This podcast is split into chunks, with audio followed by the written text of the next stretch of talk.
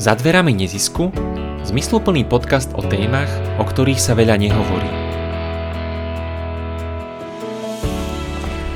Bicykel. Dopravný prostriedok pre mnohých ľudí. Nie sme síce tak ďaleko ako Belgičania alebo Holandiania, ale cyklopodmienky na Slovensku sa menia k lepšiemu. To, akým spôsobom k tomu prispieva aj občianske združenie Cyklokoalícia, sa dnes budeme rozprávať s Maťom Hlasným.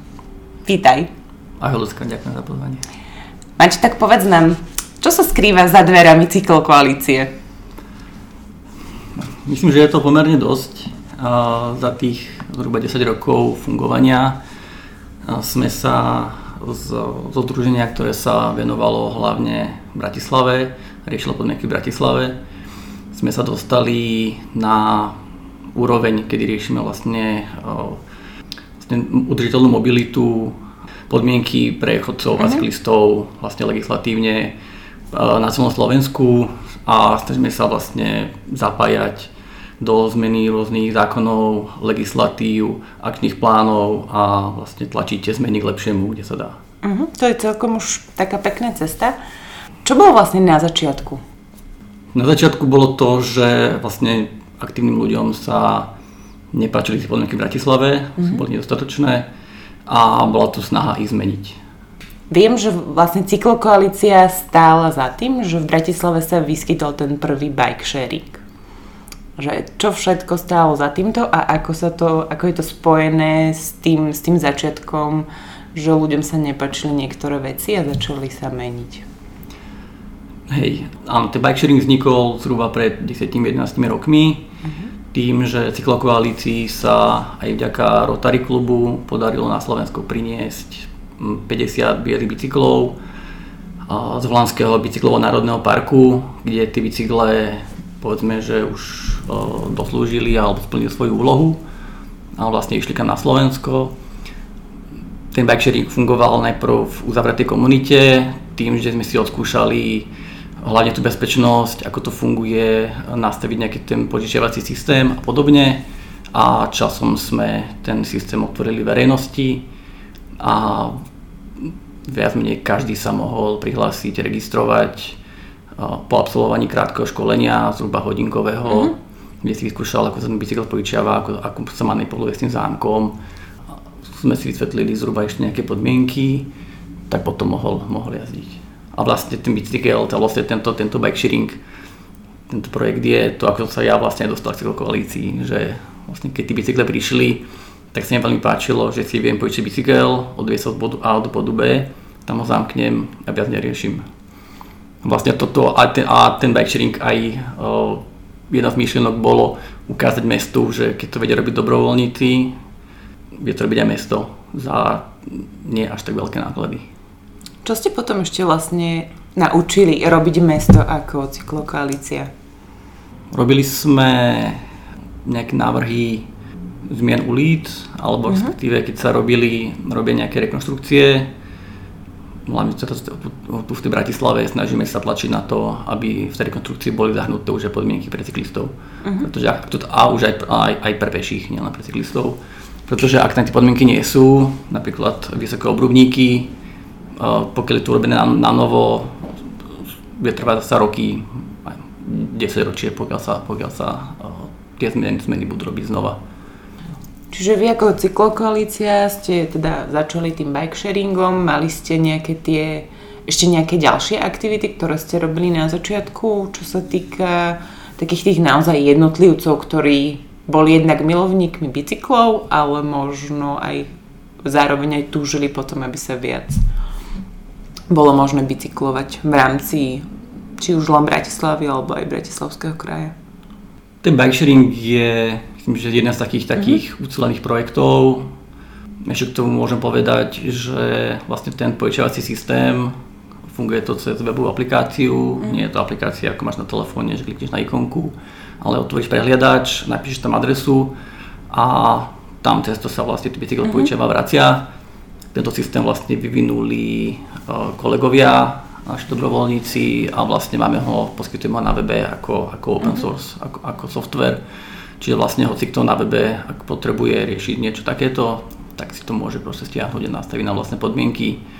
Vieme o tom, že funguje v jednej škole, na jednej škole v Belgicku, v Nemecku ho používajú ten systém, v Amerike, v USA, myslím, že, myslím, že aj v Južnej.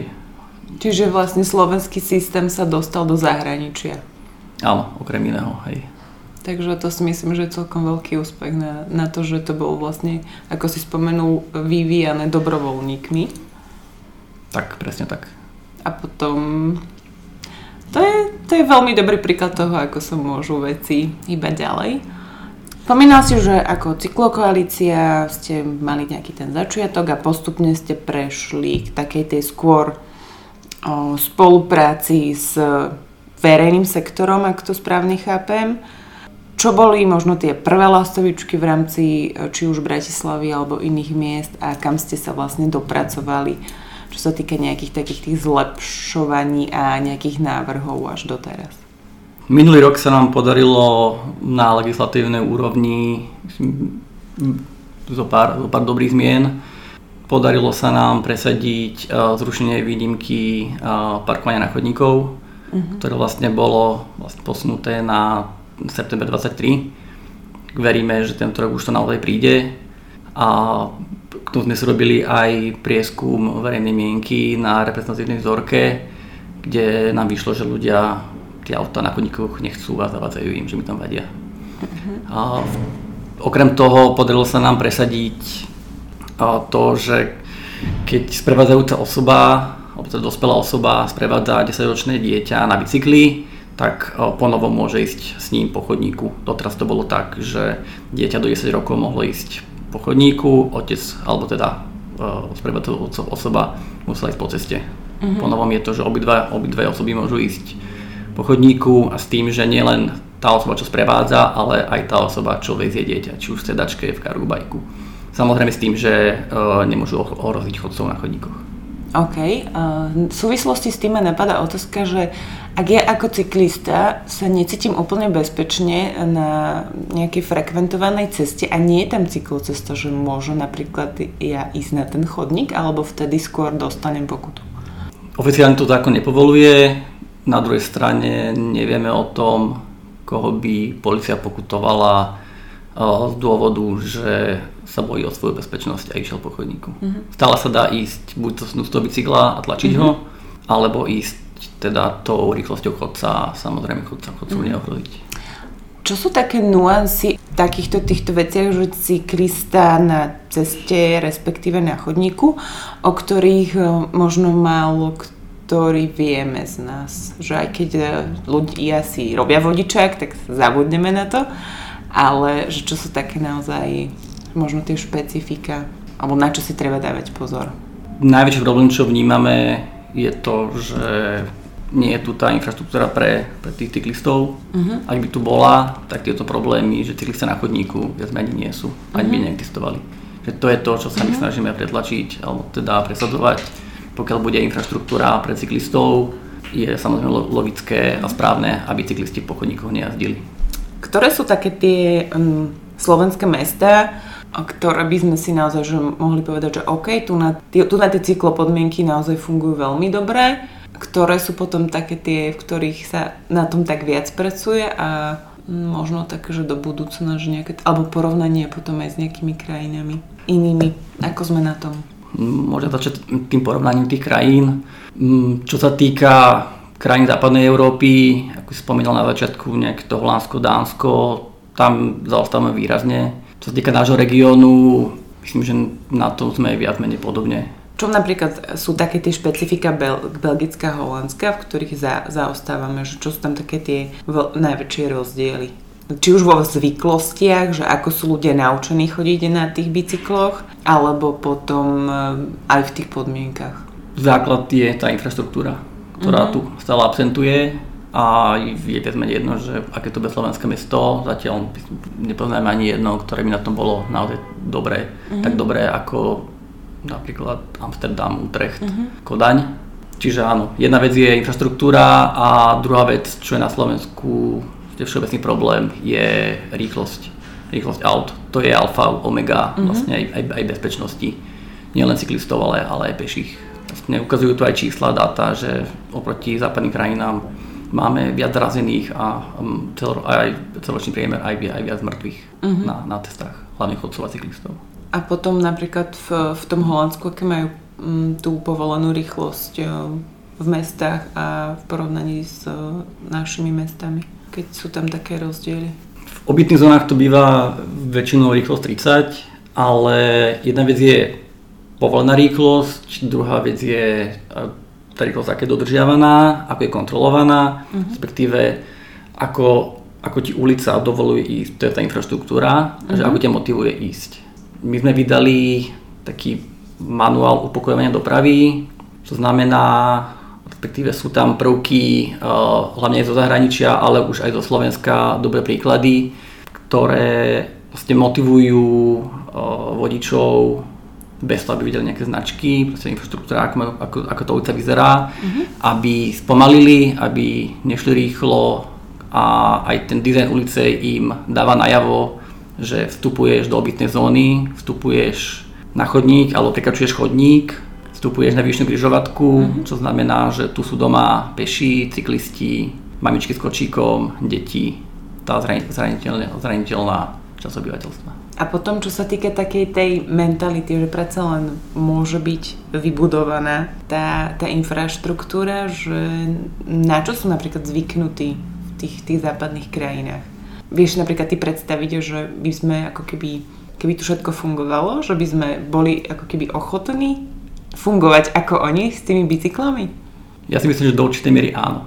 Uh-huh. Lebo mm, čísla Dánska hovoria z prieskumov, že najviac, alebo teda, že prečo ľudia uh, bicyklujú, uh-huh. je tá rýchlosť. Že on sa z bodu A do bodu B dostane na tom bicykli rýchlo, lebo na to má podmienky. Uh-huh. Nemusí ísť cez 3 štvrte a, a točiť sa po meste, majú tam nastavené tie cesty, ktoré idú najpriamejšie a vlastne tým najviac prekážok majú potom vlastne auta, respektíve individuálna automobilová doprava a tie podmienky, to mesto je robené pre tých ktorí využívajú nemotorovú dopravu uh-huh. a udržiteľnú mobilitu. Čiže svojím spôsobom sú potom ako keby donútení siahať po tých uh, bicykloch tak či tak? Povedzme, že pozit- pozitívne uh-huh. motivovaní. A koľko potom tak vedia na bicyklovať denne? To sa myslím tiež líši, ale napríklad uh, väčšinou ten bicykel slúži na tie krátke vzdialenosti, respektíve uh-huh. nejaký short distance, povedzme od tých 3 do 5 kilometrov je, myslím, najviac ľudí ochotných ten bicykel používať. Na západe už krajiny riešia aj to, ako toto číslo zvýšiť, ako motivovať ľudí, ľudí, aby jazdili na dlhšie vzdialenosti. U nás budeme radi momentálne, keď uh, ľudia vlastne ten bicykel začnú používať aj na tú krátku vzdialenosť. Tým, že máte ten web eh, k tým bicyklom sdielaným, tak predpokladám, že máte zmapované plus minus aspoň teda v rámci Bratislavy, že ktoré sú také tie hlavné trasy, kde, sú na, kde najviac chodia cyklisti a možno, že koľko tak nabicyklujú alebo nejaké také zaujímavosti z toho? Nejaké data máme, ale nie som si istý, či sa z nich dá niečo až, až takto uh, usúdiť na, na nejakej uh, reprezorke. Uh-huh. Skôr sa snažíme o to, aby takéto cyklosčítače osadalo mesto, aby mesto malo tieto dáta a aby podľa toho vedelo reagovať na, na, na tie podmienky a hlavne na ten dopyt, kde tí cyklisti jazdia a kde jazdiť chcú a aby sa tie podmienky budovali. Na to budovanie tých podmienok tam sú potom aj nejaké pravidla, že do akej miery vlastne um, spolupracujete nielen s mestom, ale potom aj so samozprávnym krajom alebo inými samozprávnymi krajmi, že ako v tomto smere o, napredujete aj vy a čo sa vám vlastne podarilo aj mimo Bratislavy takto dostať vpred. Hej. Čo sa týka Bratislavy, tak Bratislava urobila pokrok v tom, že momentálne má oddelenie cyklodopravy, kde je zamestnaných myslím, 8 alebo 9 ľudí, čo mm-hmm. Doteraz nebolo a tie projekty, ktoré, ktoré sme videli, ktoré sú zatiaľ štády riešenia, pokiaľ pôjdu, pôjdu do realizácie, tak budú to projekty už na, na vysokej úrovni. Uh-huh. A myslím, že to, myslíme si, že to bude ten prvý krok, kedy, kedy sa to naozaj zlomí a, a vlastne tá cyklodoprava sa naozaj začne riešiť a ľudia, ľudia ten bicykel naozaj začnú, začnú využívať. Potom, čo sa týka iných krajov, tak napríklad veľmi dobrú, veľmi dobrú spoluprácu a skúsenosti máme s Trnavským krajom, uh-huh. Minulý rok sme spolupracovali na projekte Jesená škola cyklodopravy.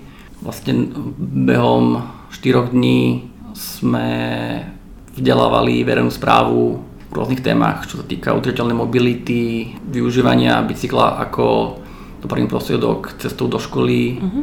Ako, ako, ako budovať takú infraštruktúru a, a podobne. Čo sa týka tej, uh, vlastne tých samozprávnych krajov, tak Častokrát sa vlastne pripravujú rôzne rozvojové dokumenty a mať nejakým spôsobom vplyv aj na toto, že nejaký ten dosah, že zlepšovať veci aj v rámci nejakého takého budúceho plánovania, alebo ako, ako, ako ste na to v tomto smere? Snažíme sa aj, aj v tomto smere tlačiť na to, aby, aby tie samozprávy, respektíve obce mesta minimálne tie, čo majú záujem, uh-huh. aby, aby mali tie možnosti. Podarilo sa nám do plánu obnovy presadiť sumu 105 miliónov na cyklodopravu, čo je myslím, fajn úspech. Napríklad Česká republika nemá v pláne obnovy ani korunu na cyklodopravu. Rovnako v spolupráci s ministerstvom dopravy sme k tomuto plánu obnovy pomáhali realizovať uh, tri jednodňové eventy pre stredné, východné a západné Slovensko, kde sa vlastne ľudia z verejnej správy mohli dozvedieť niečo o čerpaní peňazí na na cyklodopravu a infraštruktúru. Takže v tom vidíme, že v tomto, v tomto nastal nejaký ten posun k lepšiemu. Čo podnetilo ministerstvo zaimplementovať eh, rozvoj cyklodopravy do plánu obnovy? Ono to nastalo minulý rok, podarilo sa nám na pár stretnutiach pánom ministrom Doležalom viac menej presvedčiť o zmysle cyklodopravy a využívanie bicykla ako dopravného prostriedku. Pozvali sme ho na našu konferenciu, ktorú sme robili minulý rok v máji v Trnave, kde sme mali ako speakerov ľudí zo zahraničia, ktorí prezentovali výsledky ich dobrej praxe a, mhm. a overených riešení. Mali sme tu aj, aj nejakých slovenských speakerov, aj, aj z našich radov, odborníkov a vlastne pán minister nám túto konferenciu spolu otváral a vlastne na nej aj vznikol ten nápad uh, urobiť e, tie eventy pre, pre tú samozprávu. Uh-huh. A čo z tých príkladov dobrej praxe zo zahraničia uh, si vieš predstaviť, aby boli realizované na Slovensku? V dohľadnej budúcnosti možno. Mali sme tu odborníka z Holandska, ktorý, je, ktorý sa špecializuje na parkovanie bicyklov na staniciach, respektíve na, na, na veľkých parkoviskách v rámci, v rámci tej konferencie sme s mali workshop, kde účastníci e, išli na, na stanicu v Trnave a konzultovali s ním podmienky, čo a čo, ako zlepšiť, čo sa dalo robiť možno inak, uh-huh. na čo dávať pozor a, a podobne. Čiže toto máme vlastne bicykle na staniciach, či už železničných alebo autobusových. Aké sú ešte nejaké také ďalšie možno drobnosti, ktoré by sa dali implementovať možno aj za rozumný peniaz? Tých vecí je viacej. Ako som spomínala, tá alfa omega vlastne tej problematiky častokrát je, je tá rýchlosť, čo vlastne priamo vplýva aj na bezpečnosť chodcov mm-hmm. a, a cyklistov. A cyklotrasy nebudú na každej ulici, ani to, mm-hmm. ani to nie je žiadané, ani to nie je logické. Čiže napríklad v obytnej štvrti je úplne OK, keď sa ulica uh, upokojí, či už tými prvkami upokojenia, vyvýšeným ohrubníkom, možno nejaký kvetináč, proste vodič, aby mu chcel dávať pozor, aby tam mal prekážky v ceste, aby mu to, aby mu aby uh, nebol motivovaný mm-hmm. dupnúť na plyn a preletieť ulicou.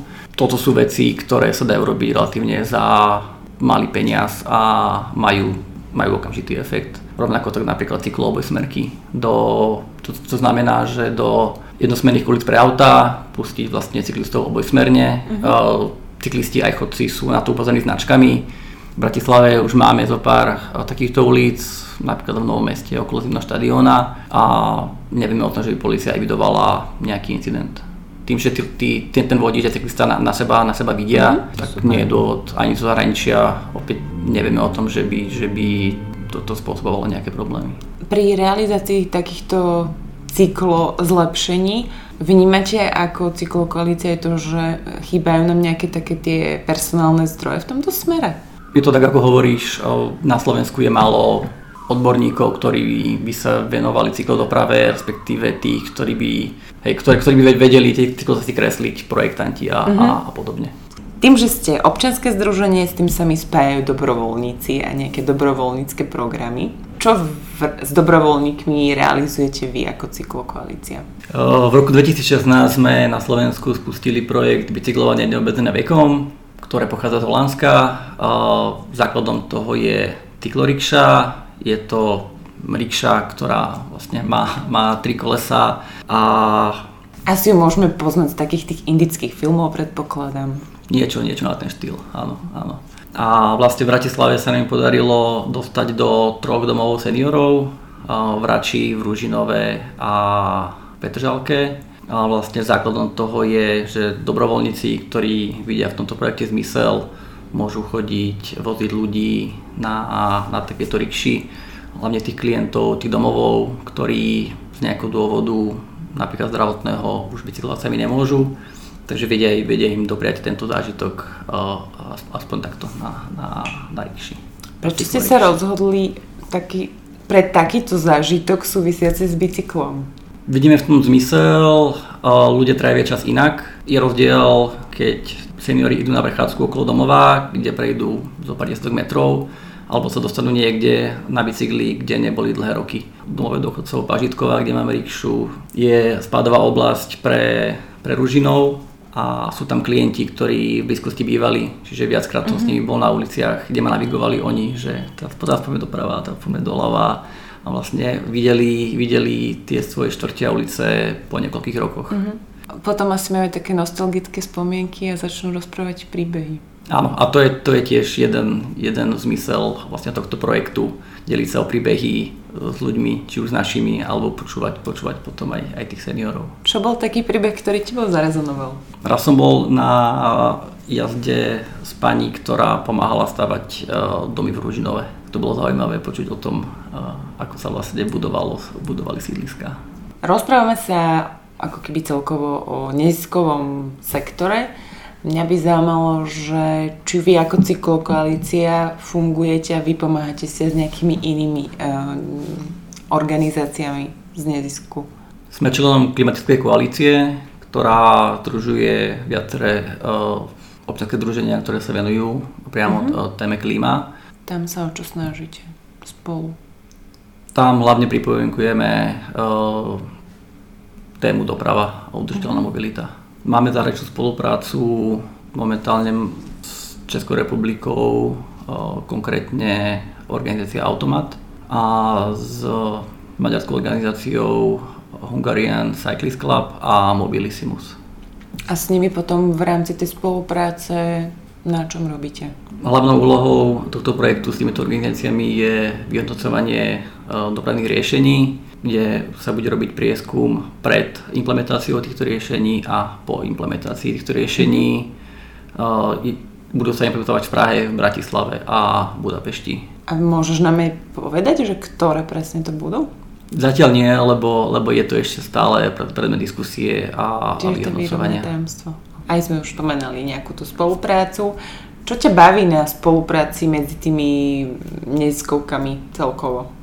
v čom vidíš ty takú uh, odlišnú hodnotu v porovnaní um, či už s tým verejným sektorom alebo možno aj súkromným sektorom? Že v čom tebe je bližšie ako napríklad po v rámci nejakých, čo si mal skúsenosti s firiem. V čom vnímaš ty ten rozdiel? Mám pocit, že občianske druženie, ktoré vníma, vníma tie témy podobne ako my, vieme sa na nich rýchlejšie zhodnúť a rýchlejšie nájsť riešenie alebo, alebo spoločnú reč. Čo stojí za tou rýchlosťou podľa teba? Rovnaký cieľ. A tým pádom vlastne ten reakčný čas je oveľa rýchlejší.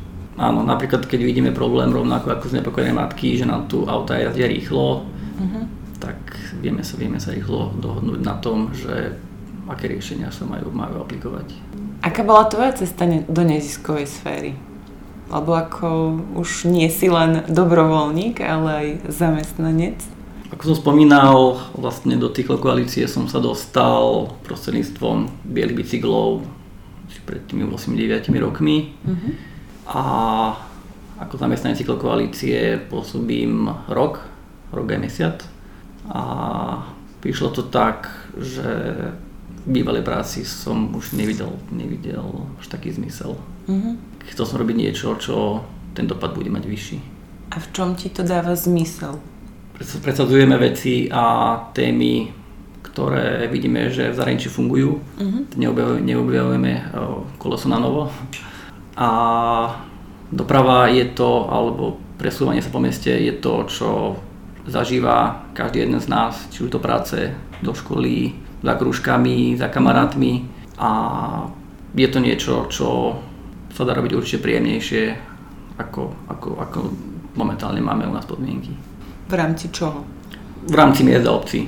Či už je to tá jazda na bicykli, sú mesta, ktoré tie podmienky majú aniž lepšie, alebo snažia sa ich zlepšovať. Sú mesta, kde sa tieto témy až tak nevenujú, ale ako som vravel, stále za tým, za tým zahraničím uh-huh. zaostávame ešte výrazne. No tak um, tým, že máte cieľ a motiváciu, tak je to asi jednoduchšie. Cieľ, motiváciu, a myslím, že sa nám snaží, myslím, že sa nám darí dostávať ľudí na našu stranu, že, uh-huh. že to, čo presadzujeme, má zmysel. Či už v tej verejnej sfére, alebo aj, aj, aj ten iskovej. Mám poslednú otázku. Keby si mal tri priania, ktoré by ti mohli byť splnené, jedno bude pre teba, jedno pre neziskový sektor a jedno pre ľudí na Slovensku, ktoré by to boli? Pre ľudí na Slovensku v kontexte tém a situácií, ktoré momentálne zažívame, by som asi prial viac kritického myslenia v spoločnosti. Mm-hmm. Neziskovému sektoru, aby štát vytváral dobré pracovné, alebo teda dobré podmienky pre ich prácu. Mm-hmm. Pretože častokrát v plnej miere suplujú subtát a pre seba viac voľného času tak verím, že sa tieto priania splnia. Maťo, ti ďakujem veľmi pekne, že si si našiel čas na tento rozhovor a aj e, na ozrejmenie e, situácie cyklopodmienok na Slovensku.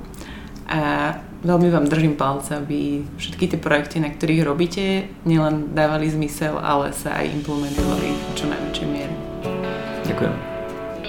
Do počutia, pekný deň. Za dverami nezisku vás sprevádzala Lucia Johanesová.